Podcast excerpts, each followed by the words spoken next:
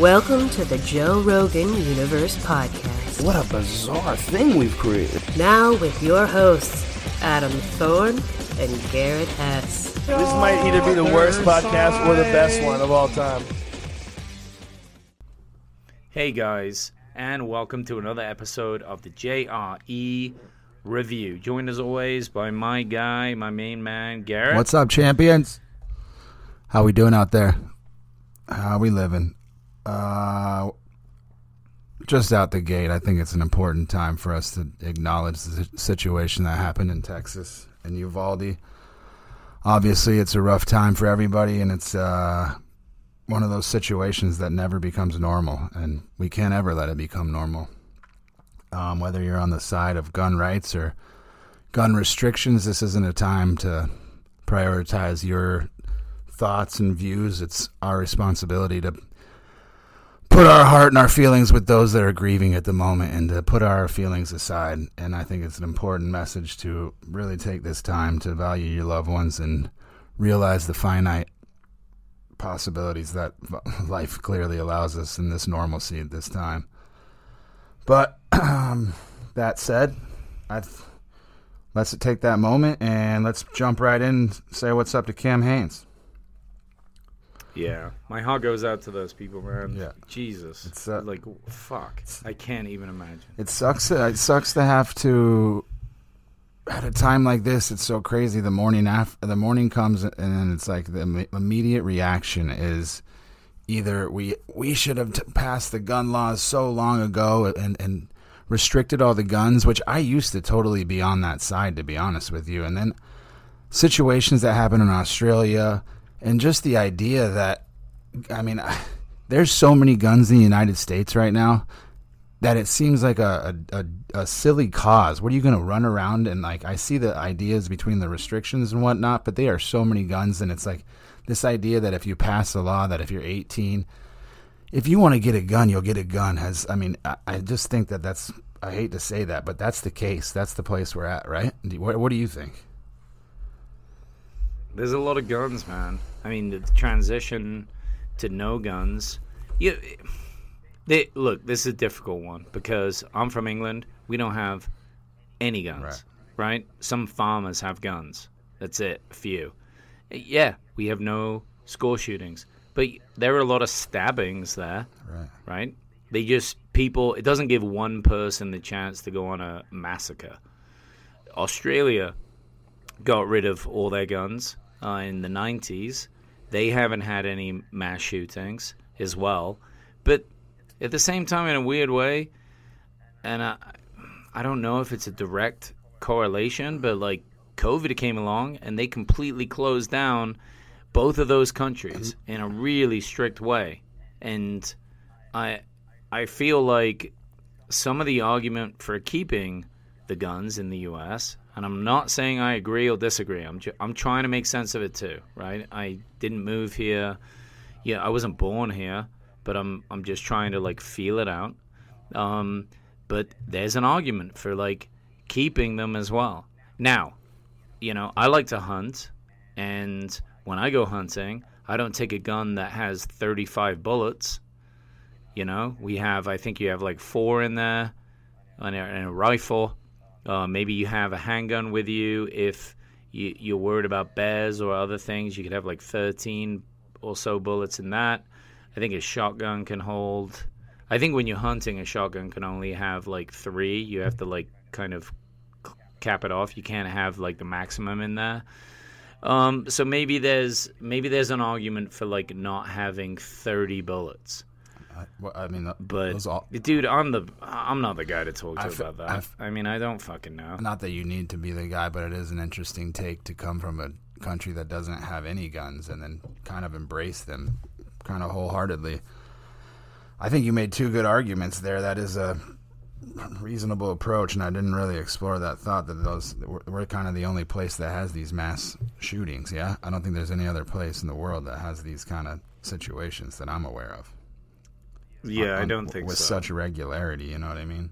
So, yeah. I did want to... And it's a tough argument to say that's the price you pay for that kind of freedom when that happens, you know? And dude, what is it, in the last month we had, what, like three of these? I was going to say, I think there was one. Like, it's a rough one, you know? But, shit, man. I mean, on top of this, let's take into account the fact that we just came out of COVID. People were super stressed from how fucked up that whole situation was, and then how restrictive it was. People are struggling, and now on top of that, crazy inflation, prices through the roof. Like, people are kind of losing their minds, man. Yeah, I mean, yeah. Under these situations, it's just you don't want to give away too many freedoms. I think if COVID taught us anything, and I don't lean right or left on this situation. I don't own a gun, but I see the value in having them, and I see the value. I don't own one either. Like, you and I are pretty much happy to be non-gun owners. I mean, you know. But I will say. But I use them when I go hunting. I'll borrow one and take it. I will say the idea about. Anyway, look. Let's jump over to Cam Haines before both of us get too stressed out about. You know, just the fucked up situation. Let's just get some good bows, huh? Yeah. Please. Yeah. I mean, look, maybe bows are the way forward. I prefer that kind of hunting than any, even though it's, like, way more difficult. Because, you know, it's a bow. And it's a skill. You can't go on a mass shooting with a bow. Right. For sure. Right. I think those are the... You'd have to be Robin Hood. Yeah, I mean, I that's the advantage of bows in the sense of they're dangerous weapons, but they're very limited in their destructive force and hard to use. You'd have to practice a lot. From a hunting standpoint, too, it's got to be much more like satisfying to be using a bow, and probably even a more. You feel more one with the animal, I imagine, rather than using a gun. Well, it's much harder to do, for sure. You got to get a lot closer. The failure rate is much higher, and yeah, even though you're using a modern bow, so there's a lot of technology in there.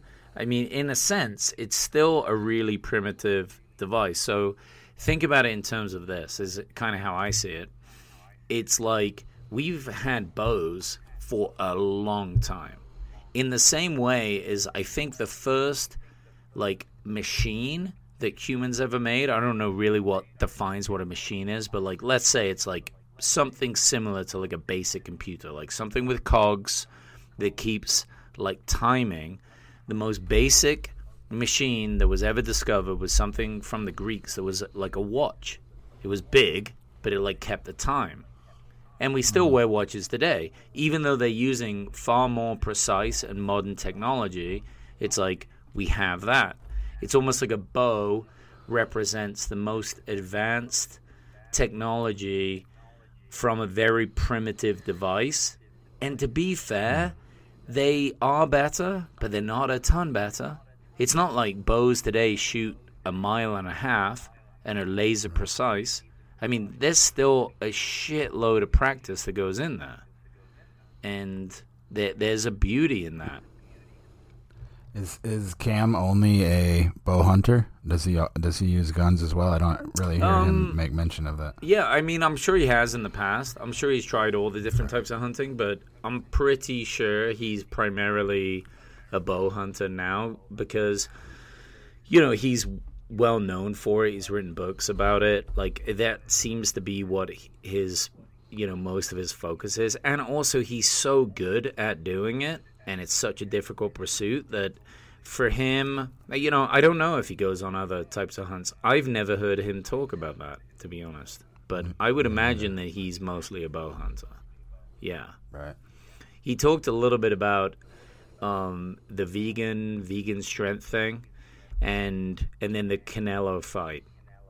Right. And it's kind of unfortunate when that happens, especially for the world of vegans, when somebody as amazing as him says, I'm going full vegan, and then gets his ass kicked.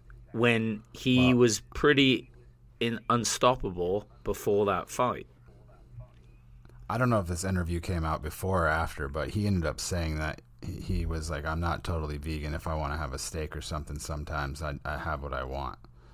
So I don't know how strict a vegan he was. I don't know if he was biased to say that, but Canelo is so good. I mean, Joe made reference to it too. It's like, maybe the reason isn't necessarily because he lost, but imagine him on meat given the situation. I think Canelo's still, I don't know if that, dude, I don't, who knows? There's a lot of factors. I mean, the big one is that he jumped up a weight class, all right, which I think he's done before, but he went against a guy that is fresh, hungry, coming up, is superb, and is very much used to being that weight. I mean, there's so many other factors that it's just annoying when anybody jumps on any side and they want to blame, oh, well, you know, he decided that he wanted to wear Crocs in the training camp, so it was Crocs' fault. It's like, what? You can't just pick one thing. Like, there's a lot of factors, and really the biggest factor has to be the fact that he's not that weight. I mean, he fought Mayweather. And now he's going up. Like, there are so many difficulties when you go up weights like this. And I think, you know, hat off to him for even getting up there. And right. And yeah, there may be diet issues that he has to, like, focus on to get the energy. I mean, he did look tired in it. Absolutely. Did you watch the fight or no? I caught the highlights. It's very true, man.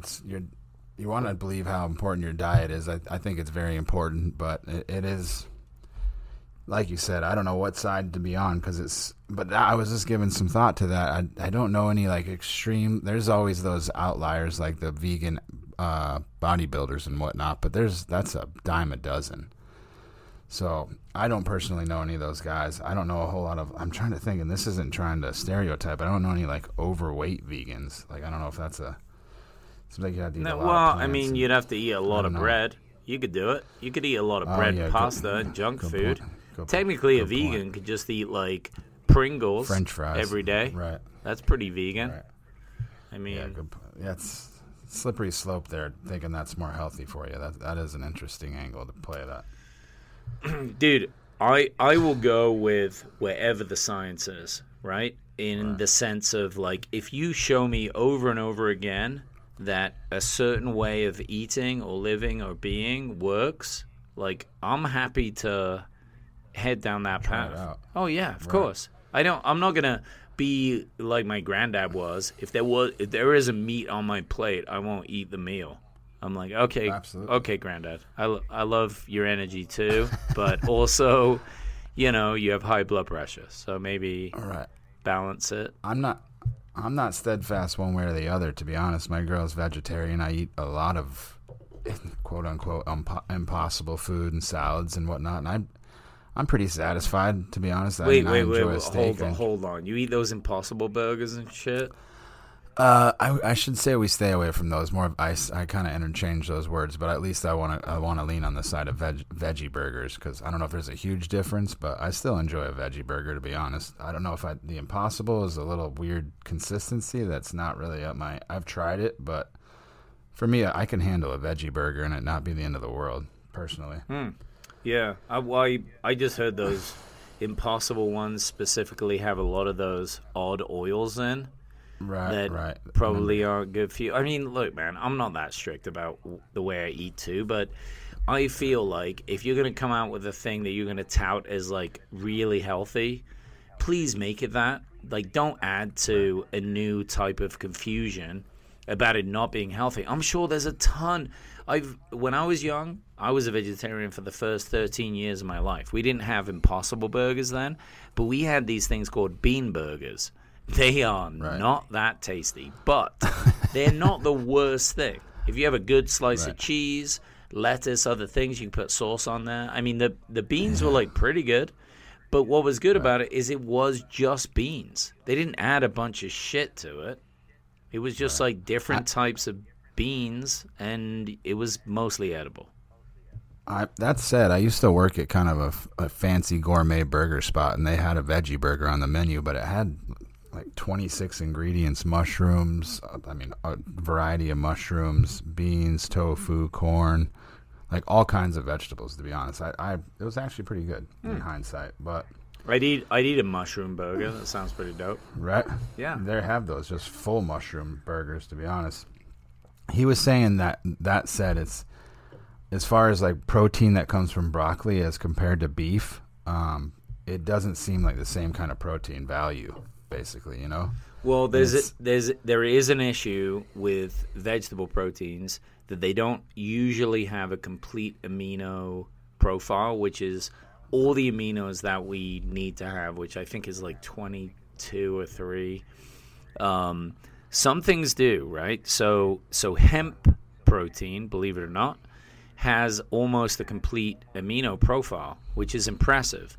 But there's also a lot of fiber in hemp protein that does require a level of processing to make it so that you can digest it better. So when you get the hemp protein, they've kind of taken a lot of that out. You can get the nutrients from it. So there's kind of like some work in there. I know Rogan talks about pea protein. I haven't really looked into that, but I assume he has. And I'm sure the amino profile on there is pretty good, or at least it's digestible. But at the end of the day, it seems to be pretty well known now. If you eat meat without a lot of carbs, right? So that's really the factor. Like, meat gets a lot of blame, but often it's when it's connected to a bunch of shitty carbs, which is mostly how people eat meat, right? You're always eating it with like on a pizza or with a burger bun or a bunch of other carbs, right? Pasta. That makes it much harder to kind of process through meat because you prioritize those carbs. Therefore, you know, it's harder to digest. But meat seems to process pretty well in humans without carbs. You can get a lot of the nutrients out of it, especially the proteins, you know? Right. That said, they were talking about how much more valuable game meat is as opposed to either grass-fed or even grain-fed beef that you'd purchase in the store. They were saying the protein values are almost double from the test that they've done. Huh. So, yeah, I mean, it makes sense. You know, that makes sense. It's kind of cleaner meat. You know, it's not pumped with a bunch of other shit. I mean, they're not feeding them all that grain. That can't be great. Right? They're just eating grass out on the land, not that stressed out. That's got to be about a better way to be. Yeah. I don't have a huge frame of reference, but what do you think? They were talking about whenever you're eating like a piece of game meat, it kind of revitalizes you or makes you feel some kind of like invigorated way. Have you noticed that? It's amazing. There's so many of my friends up here in Bozeman that their freezers are full of game meat, like hunted meat, and it just is. I mean, look, You've got to kind of figure out how to cook it, which is why it's great to be up here because they know how to do it. Often you need to add fat to it because it's quite lean.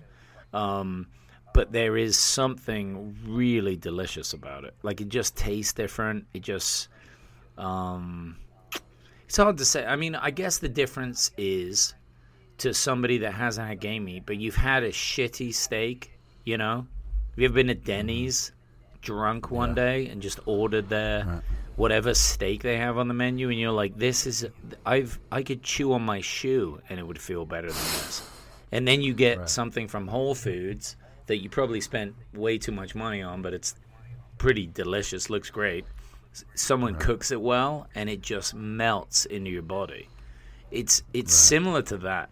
Like, if you cook it well and you know how to cook game meat, it really gets you going. I know Cam said that eating bear like makes him feel full of energy, like testosterone and pump. I don't know about how true that could be. And he even said, he was like, maybe it's just in my mind. I mean, you know, maybe there's something primal about it, but it's hard to say like if that would be a thing. Could be. Cam knows what he's talking about. Yeah, it was interesting hearing him. Like, this seemed like a nice little reference book. He was saying when he just goes into his freezer and he has like backstrap from such and such or whatever place, he just has it labeled in his mind. You can just go right back to that scenario and that little experience. And he's like, that's got to be, that's a cool little memory book you have in your freezer. Well, here's something that I noticed that I found really interesting with hunters is if they cook you some food that they hunted and you're over there eating it, you don't leave that food. You don't eat half of it and say, no, it's kind of shitty or I'm full. And, you'll do it at a restaurant, no problem. You'll do it with most of your food that you eat. And that's an important distinction because often the way I grew up, my understanding of hunters was they were brutish. They didn't give a shit about nature. They loved killing animals. They're out there like, hillbillies drinking beers, just shooting from the back of the truck and... That's not the experience that I've seen in the hunting community.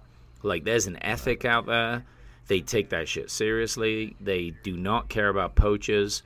They listen to the guidelines of the wildlife, associations, and they, get their license. And when they get an animal, they prep it as best they can. They carry as much of it as they can out, and then they cherish that meat.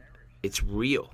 They really do. Right. And, dude, if you want to piss off a hunter real fast, go over his house and eat, like, a quarter of the food that he gives you and be like, yeah, I'm not into this. I mean, they honor those animals in their own way, at least all the ones I've seen.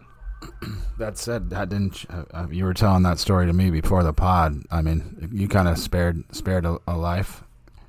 Because of an ethic situation as far as that brown bear you found, yeah? Yeah, so I went bear hunting this week, and for those of you that are not into that, then you'll be happy to know I didn't get a bear. And I was happy to not get one as well, because I saw 5 bears. We went way out into the Bridger Mountains, and it was a hell of a hike, like 12 miles a day at least, and it's like through snow. It's a real struggle. We got out to the back end, and even if we get a bear out there, like, we have to carry it back. So we saw this one brown bear. There was I think the first bear that we saw. No, sorry, not a brown bear. It was a black bear that was like a tan color, because they're like tan colors. And forgive me for getting the distinction wrong. It was not a grizzly. There's no grizzlies in the Bridges. So it was the type of bear that we could hunt. And we were getting close to it, and it was ginormous. So it would have been a great bear to get. It was older and probably bred a lot, and the Bridges has a bit of an issue with having too many black bears up there, and they're like kind of wiping out the elk population, which is why they give tags for hunting bear up there. And we got pretty close to it, and we had a shot potentially. There was about 400 yards, so it was quite far. And then we noticed there was another bear there, but it was also big, but not as big as the other one, and they came close together. That generally means that's the cub. So even though the cub is really big, the rule is you can't shoot a mother with his cub, which makes total sense.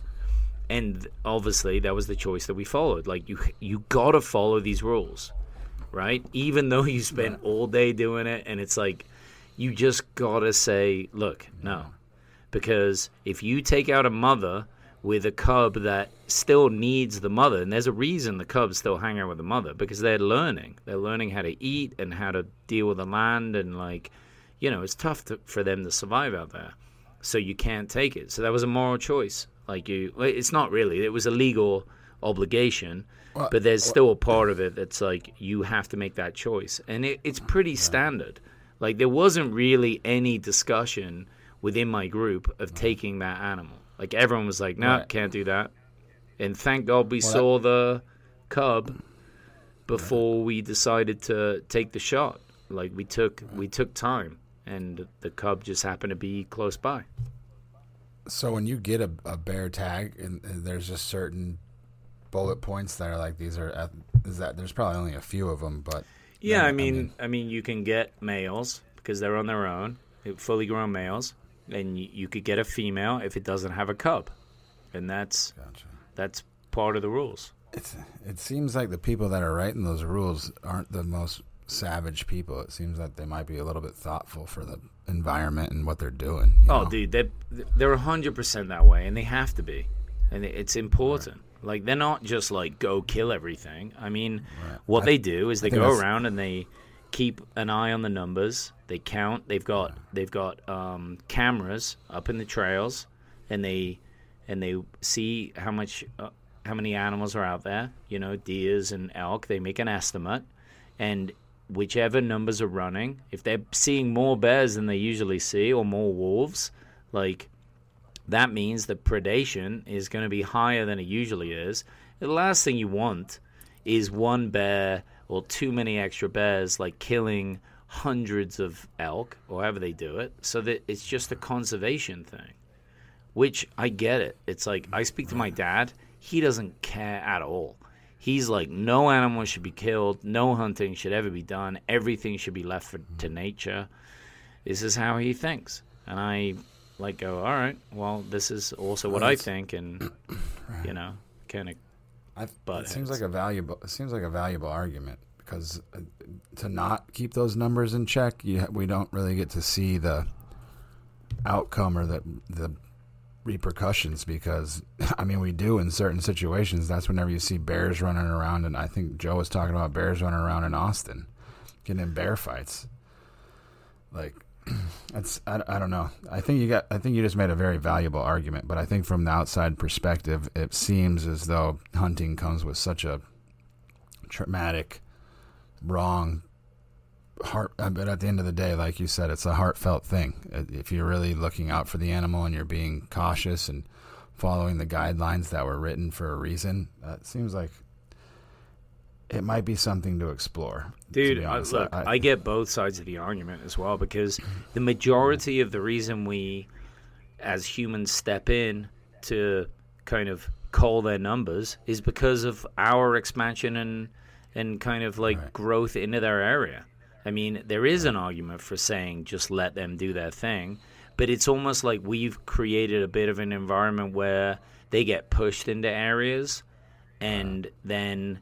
there gets a bit of an off balance, so therefore it kind of makes sense to the ecosystem for us to step in. So when people talk to me about, well, we shouldn't be in that space anyway, yeah, I mean, I get it, because that's kind of why we have to, why it's a good idea to go in and get, like, sort these numbers out anyway. But we can't stop our expansion. It's just going to happen. Like, what are you going to tell people? Like, you can't move to areas, or we can't breed more? What, are we going to have less children? Like, humans are just doing what they do, man. You know? That's a good point. If somebody said that to me and they have, like, 6 kids, I'm not going to tell them, hey, you've got too many kids. I'm going to be like, have as many kids you want. It's not China. Yeah. I wonder what your dad thinks in that situation. Or I was thinking, what are his thoughts on the same thing about fish and every other animal? It doesn't matter what animal, don't kill it. Does anybody get a kill pass?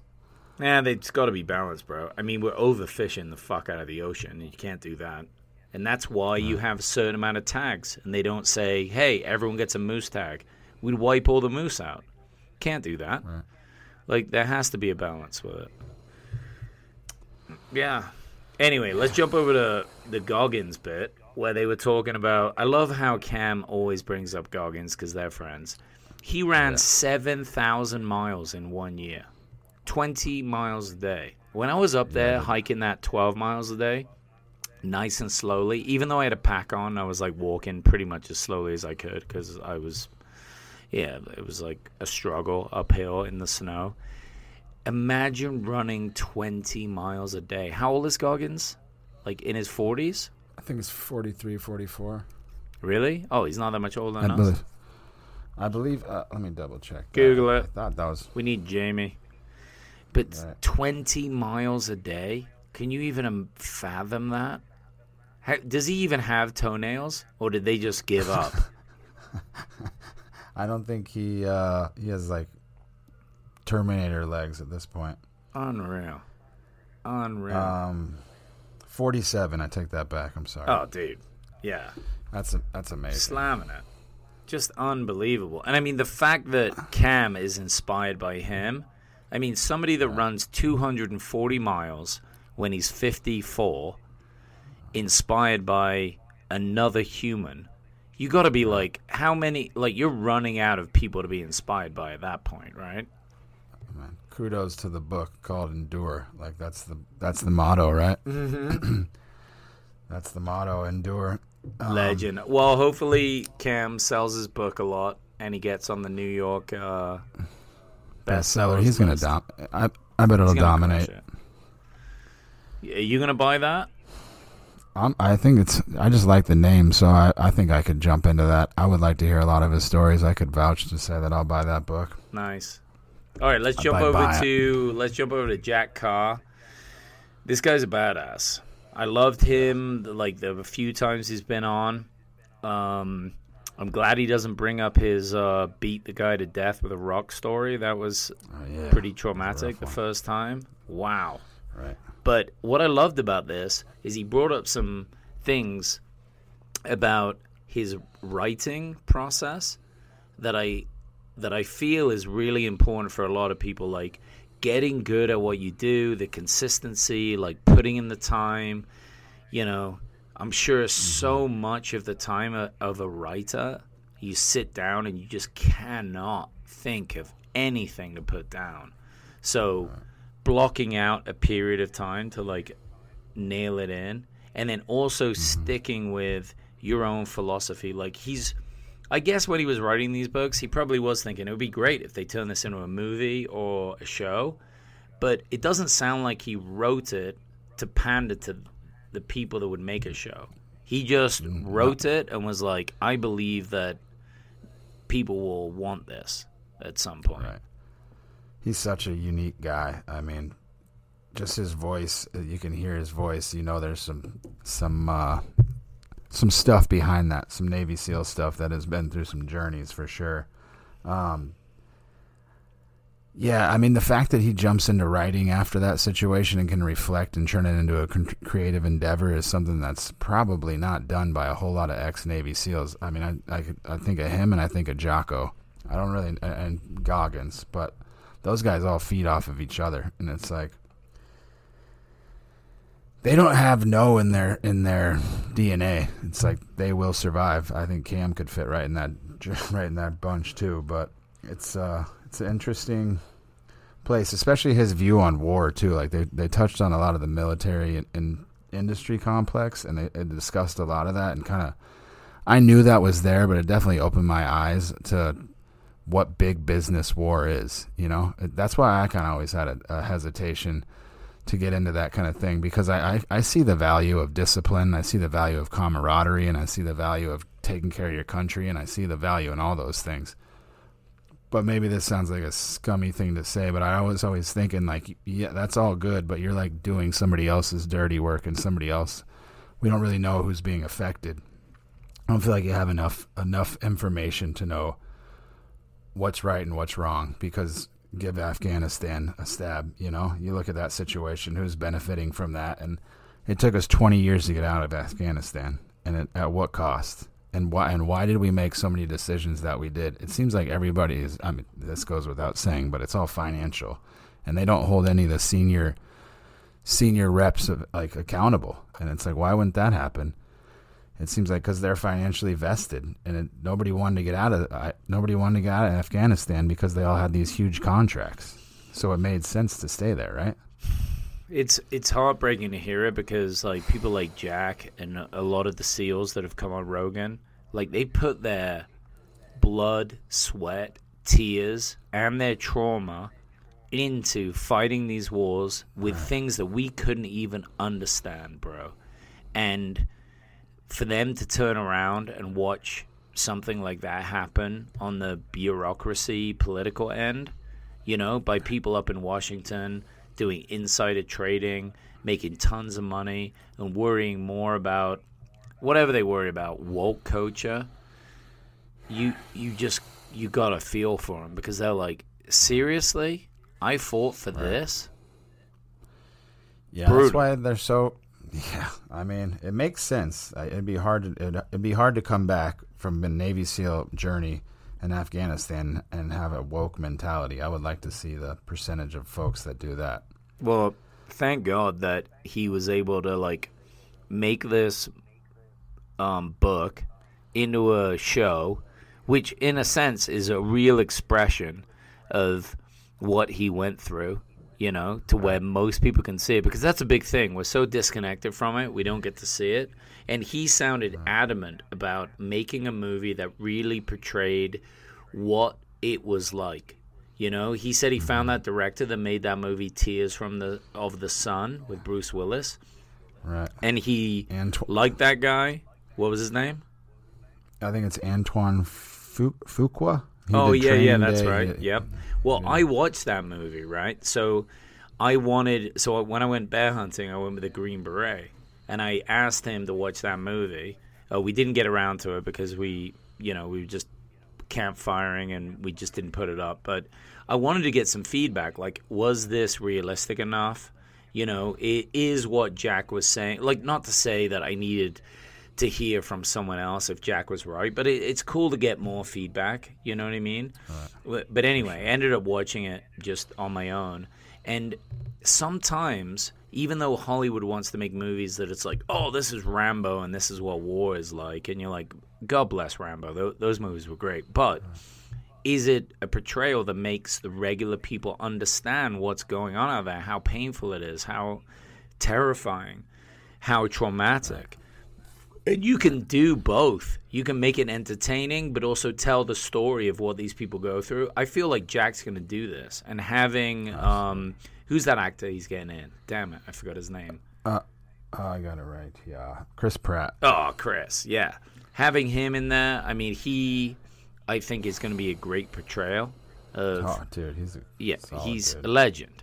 So having him in there, also keeping it as close to that kind of narrative, I think it's an important story to tell, so people have more of an understanding of like what these guys go through before we just get political and say, oh, we need to pull out. Like, hold on, I found it interesting too, the way, like, even more detail having him at the helm and being there on set. It's like he would have the opportunity to see how people would be holding guns and hold the triggers and have everything be super realistic, because he's like, I don't want to be one of those movies where people that are in ex-SEALs or ex-soldiers see the movie and they get drawn out because it's all kind of BS and it's not realistic. Right. You know, it's kind of cool to have somebody that's focusing on the details.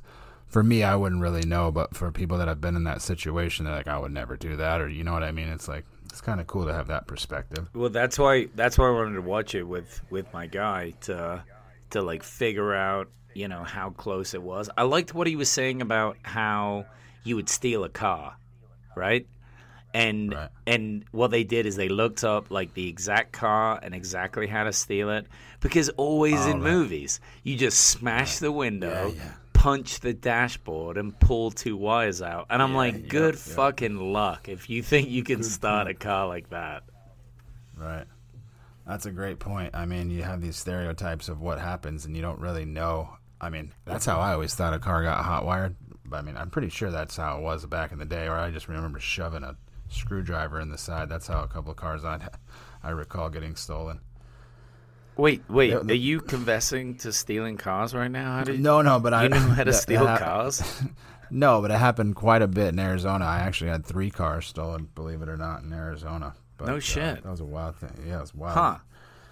Not a good spot. Yeah, I would imagine all the cars, you could probably just jam a thing in there and get them going. I also wonder this, too. Day. Like, remember those Bourne movies, the Bourne Supremacy movies? It's like, I love James Bond. I love the Bourne movies. I love anything with, like, Navy SEALs. Like, they're always fun, right? It's, like, masculine fun.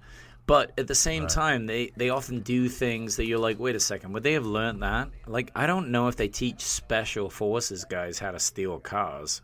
I'm pretty sure that's not a thing that they do. Yeah, that's a good question. I don't know. You probably have a lot of skills that we don't think that they have in that situation. They'd teach you everything. You'd want to know everything if you were in Afghanistan or any of those places. Probably, no doubt, yeah. I mean, or maybe they just figured it out on the run. Like, you know, they just was stuck somewhere and they found a car and just Googled it. Right. What about the thought about the spyware? Remember when they were talking about the spyware that spied on the CIA just to prove what it could do? Oh, yeah. That was an interesting, dude. That was kind of nerve wracking. Not nerve wracking. I feel like if the government wants anything at this point, they can get it. So it's, I hate to say that, but I'm still curious to see how much these signals and DuckDuckGo and they're all cool options, but you got to know that the government's in there thinking, how do we debunk this? Yeah. They're all, like whatever one they come up with, they're like, how do we break this one? I kind of thought that when they were talking about that, I'm like, wait a second. So like a phone company hacked a bunch of people in the CIA just to show how the technology worked, assuming that I assumed the story was that they didn't tell the CIA they were doing it. I imagine that you would afterwards get pretty arrested for that, right? Yeah, that seems like treason, probably. To some extent, but I don't know how you avoid that. Maybe not. Maybe they had some approval and like hacked them anyway, just to like show holes in their game. I don't know. Yeah, I wonder if that's a private company or a government-funded company. That'd be an interesting question to ask, sure it's a private company, yeah. I'm sure it's private. They were just showing it. Anyway, I'm a big fan of Jack Carr. I like his stories. I like his energy when he's on the pod. Like he sounds good. And I haven't read his books, but I'm excited to watch his show when that comes out. I hope Chris Pratt keeps making those. Sounds dope. Totally. What did they say? Was that going to be Netflix? I can't remember. I thought he said... Well, I know he said it was on Amazon. Reacher was on Amazon because they made reference to that show as well because they said that's a lot more realistic than Tom Cruise doing that, but... Oh, yeah, that guy's jacked. I can't remember that dude on that show is for sure. I did want to touch on one quote that he like reiterated a few times from Larry Ellison from Oracle. He said, I had all the disadvantages necessary for success. And he reiterates that. Probably that relates to the woke culture a little bit, but I mean, you can make up 1,000 reasons why you're not going to be successful, but when you want to be something, he's a good example of it. Good way to end that one. Let's jump over to Bert Kreischer and Tony Hinchcliffe. I loved how they picked Tony up. They just saw him at a stoplight and were like, hey, Tony, you want to go do a pod? And he's like, fuck yeah, I'm not golfing. Yeah. Legend. For sure. Swooped him up in the yellow Corvette. This might have been the most sober Bert stayed throughout a whole pod. 100%. They were having fun towards the end, but it must have been early in the day. Right. He talked about that too. I mean, just to touch on, he said, I do drink quite a bit, but he's like, I have some buddies that when you know you're off the rails when you start drinking in the morning. And I had to think about that, you know? Well, it was surprising to me that he said he doesn't really drink till like almost midnight. Right. So it's not even until his like last performance that he like starts. So you got to think the window of his drinking is actually quite short. Now I'm sure because it's Bert and he's a legend of partying that he packs a lot in, but that's pretty good for him that he's not slamming it all day. I mean, I guess he just wouldn't live if he did that. Well, apparently, according to the doctors, his liver's in the green, and he's doing just fine. That doesn't seem possible. We need a second opinion on this. I think a second opinion might be indeed. He does work out. I've seen. I mean, I follow him on Instagram by workout. He has. It seems like he just goes through phases like everybody else, but he's usually holding a glass of wine on the treadmill. So I don't know. That's an interesting. Interesting take. It's so nice to see him become a professional too. They showed some of those videos them back in the day, him and Red Band. They just didn't even look like the same folks. It was cool to see the progression. Yeah, I do like the challenge that Rogan threw out, like $100,000 for Red Band and whoever that other guy was, and then David also Cross, something for Bert as well. Like, right. I love that Rogan. You know, pushes and also gives them some shit, and you know, and it's not like either or of these guys come on and they're like, no, I'm not doing it, that's bullshit. Like, they hear it and they're inspired by it. They're just trying to find a way to kind of lose that weight, you know. Well, you can hear Joe actually cares. Like, he really cares about his friends. It comes through, especially when it comes to Bert, because I'm sure Bert has reached out to him in some dark moments. Yeah. And Joe has to be the one to call him on it, because I'm sure he looks up to him, and they kind of came up together. So it is what it is. I wish him nothing but the best. He's proved to it that he can do it when he wants to step up. right? It's just heartbreaking because, like, Joe's talked about it too. Like, how many of his friends has he already lost either from being overweight, drugs, or suicide even in the comedy community. Yeah. I mean, it's a wild bunch. So he wants to take care of him because this is why he does the pod. Like, he did the pod originally not because of money, because he enjoyed it and he wants to talk to his friends and he wants to talk to them for long periods of time, which means he wants to be able to be with them for his whole life journey as well as theirs, and he doesn't want it cut short. I think losing Hartman when he was on News Radio was harder for him than he often talks about.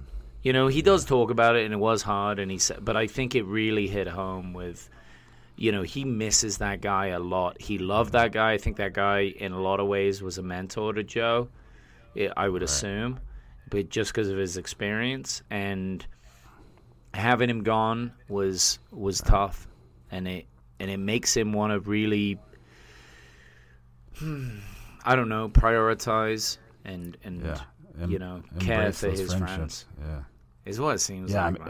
I literally had like 5 names pop into my head when you listed overweight, suicide, and drugs. Like there's a bunch, you know what I mean? I don't even want to go through all the names, but I don't want to either because it's sad to do it. But there's been too many, man. It hurts what about my feelings. Real quick, though, talking about a recent death was Norm MacDonald. And he has a stand-up special coming out. God, I hope that thing, it's going to be good. Norm always did good work, but the fact that he kept it quiet, I want that thing to go to #1 immediately. I want it to just be, I'm so hopeful of it. That I can't wait for it. I wonder who's getting the proceeds of that. I hope it's his family and stuff. Oh, of course it is. That's gonna go to #1, no question about it. I think they said that he did it in an empty theater too. I don't know if that's true. I think it's under wraps, but that'd be such a cool environment. It'd be really weird if he doesn't have at least look. I'm not a fan of laugh tracks, but it would be very strange if he did it with like nobody laughing. I mean, maybe you could pull it off. It would be like doing The Office or something like that where you just got to figure out where the jokes are. But I don't know how you could do that for stand-up. Dude, he was so good as it is, but think about going into a stand-up special knowing that your days are numbered, like literally numbered.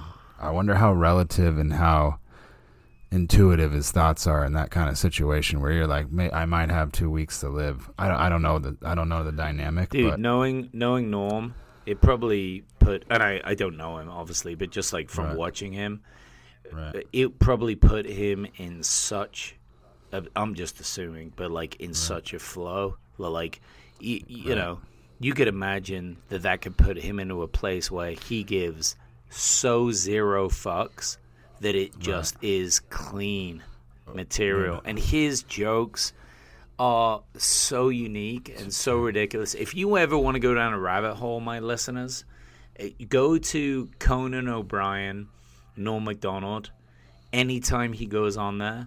The way he just carries a story and drags it out forever and then crushes, it's just the most beautiful madness you've ever seen in your life. It just, dude, it's amazing.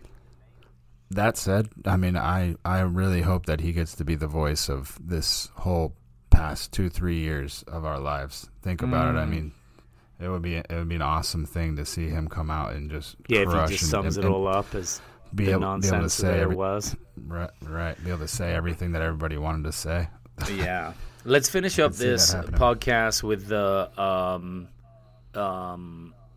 treatments that the Bert's been doing. So he talked a little bit about the frisbee golf, like staying in shape with that. I love the fact that he wants to put on a frisbee tournament. That would be amazing. And if Joe goes to host that would, dude, how wild would that be? If they do that on epic. Two Bears, that would be epic. Oh, yeah.